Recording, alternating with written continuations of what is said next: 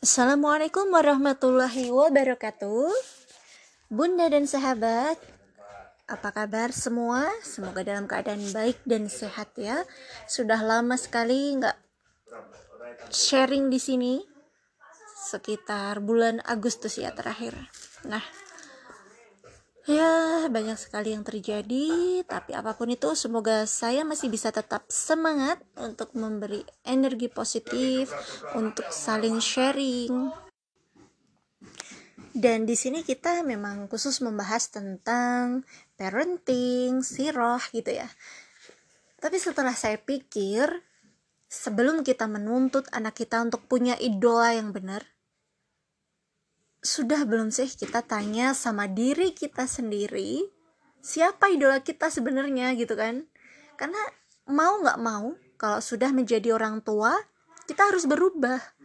Kita harus bisa menjadi teladan anak kita. Karena anak itu lebih lama sama kita daripada sama temennya sama lingkungan.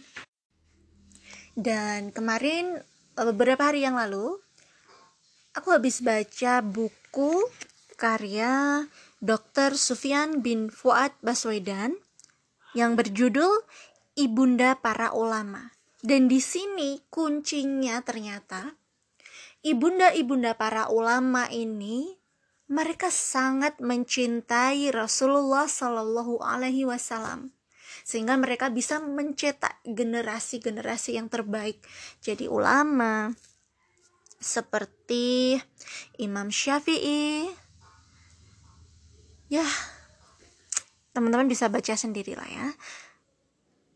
Uh, inilah yang ingin aku kobarkan semangat untuk kita sendiri dulu sebagai orang tua ini sudah mulai berproses apa belum mau berubah apa enggak gitu ya yang pasti manusiawi lah kalau kita punya idola misal kayak artis atau apa gitu ya. Terutama sejak pandemi ini emak-emak yang dulunya tuh nggak kenal drakor jadi kenal drakor.